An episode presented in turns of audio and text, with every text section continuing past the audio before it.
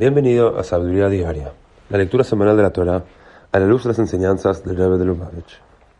En la sexta lectura de la parasha de Eikev, Moshe le dijo al pueblo judío que debía expresar su amor por Dios no solo en forma individual, sino también como comunidad. Como dice el versículo, Dijo Moshe, el pueblo judío, si amáis a Dios con todo vuestro corazón y con toda vuestra alma.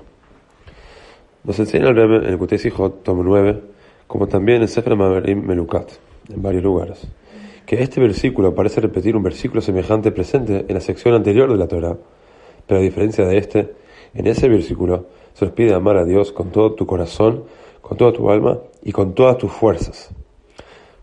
deja. Existen dos niveles de intensidad en el amor a Dios.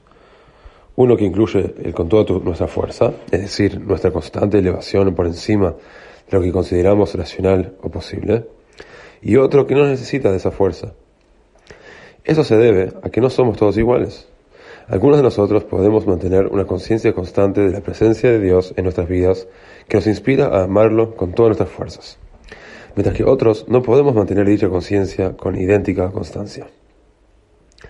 Sin embargo, incluso aquellos que de nosotros que servimos a Dios con todo nuestro corazón y con toda nuestra alma en forma continua, en algunas ocasiones también podemos llegar al servirlo con todas nuestras fuerzas.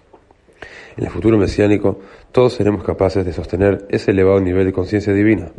Y es por ello que ambos versículos, ambas versiones de nuestro amor a Dios, han sido incluidos en el texto de nuestras plegarias cotidianas.